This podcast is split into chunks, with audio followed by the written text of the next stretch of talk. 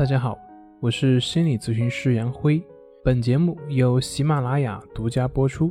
我们的公众账号是“重塑心灵心理训练中心”。今天要分享的作品是：症状的出现都是自我保护的结果。我经常会听到一些这样的问题，就是老师，我总是很抑郁、很焦虑、很痛苦。问怎么解决？似乎这些症状的表现就是一个恶魔，总是想除之而后快。其实把症状消除只是心理调整的一方面，而且是一个比较浅的一个层面。另外一个更深的层面，就是要把产生症状的土壤给消除，这样才能够达到一劳永逸。不再复发，而症状的表现，其实从另外一方面，他们也是在提醒我们。就像在抗战时期，防空警报拉响了，我们知道是有空袭了，于是都是躲起来。但是这并不代表我们把防空警报撤掉，就不会有空袭了。问题并不在于防空警报，而在于敌方的飞机会不会过来。所以，同样的问题也并不在于我们的症状表现，而在于我们心里那些负面情绪是不是累积的太多。当然，如果说最快最好的解决情绪的反应的方法有没有呢？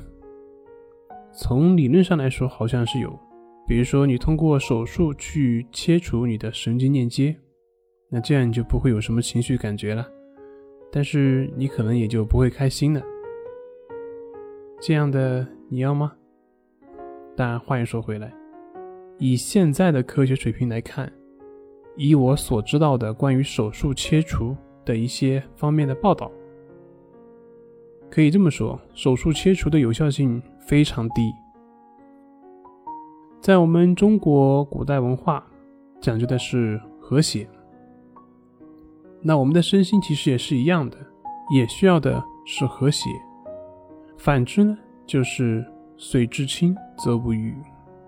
但是有时候我们内心积累太多的负面情绪的时候，我们的身体就需要释放这些负面情绪，或者需要一些症状作为防御，来避免这些负面情绪的产生。而这些防御的手段，就是我们所看到的那些症状。但是很可惜的是。我们并不会去顺应这种身体本有的防御手段，而是会不停的去造作，把那些症状视为天敌，不是去逃避，就是去压抑，不仅没有很好的利用，而且不断强化自己的心性反应模式，致使我们本有的疗愈失调，人为的造作，使得心理的状况越来越差。这么说，是不是说我们就可以不用关心症状了呢？并不是这样。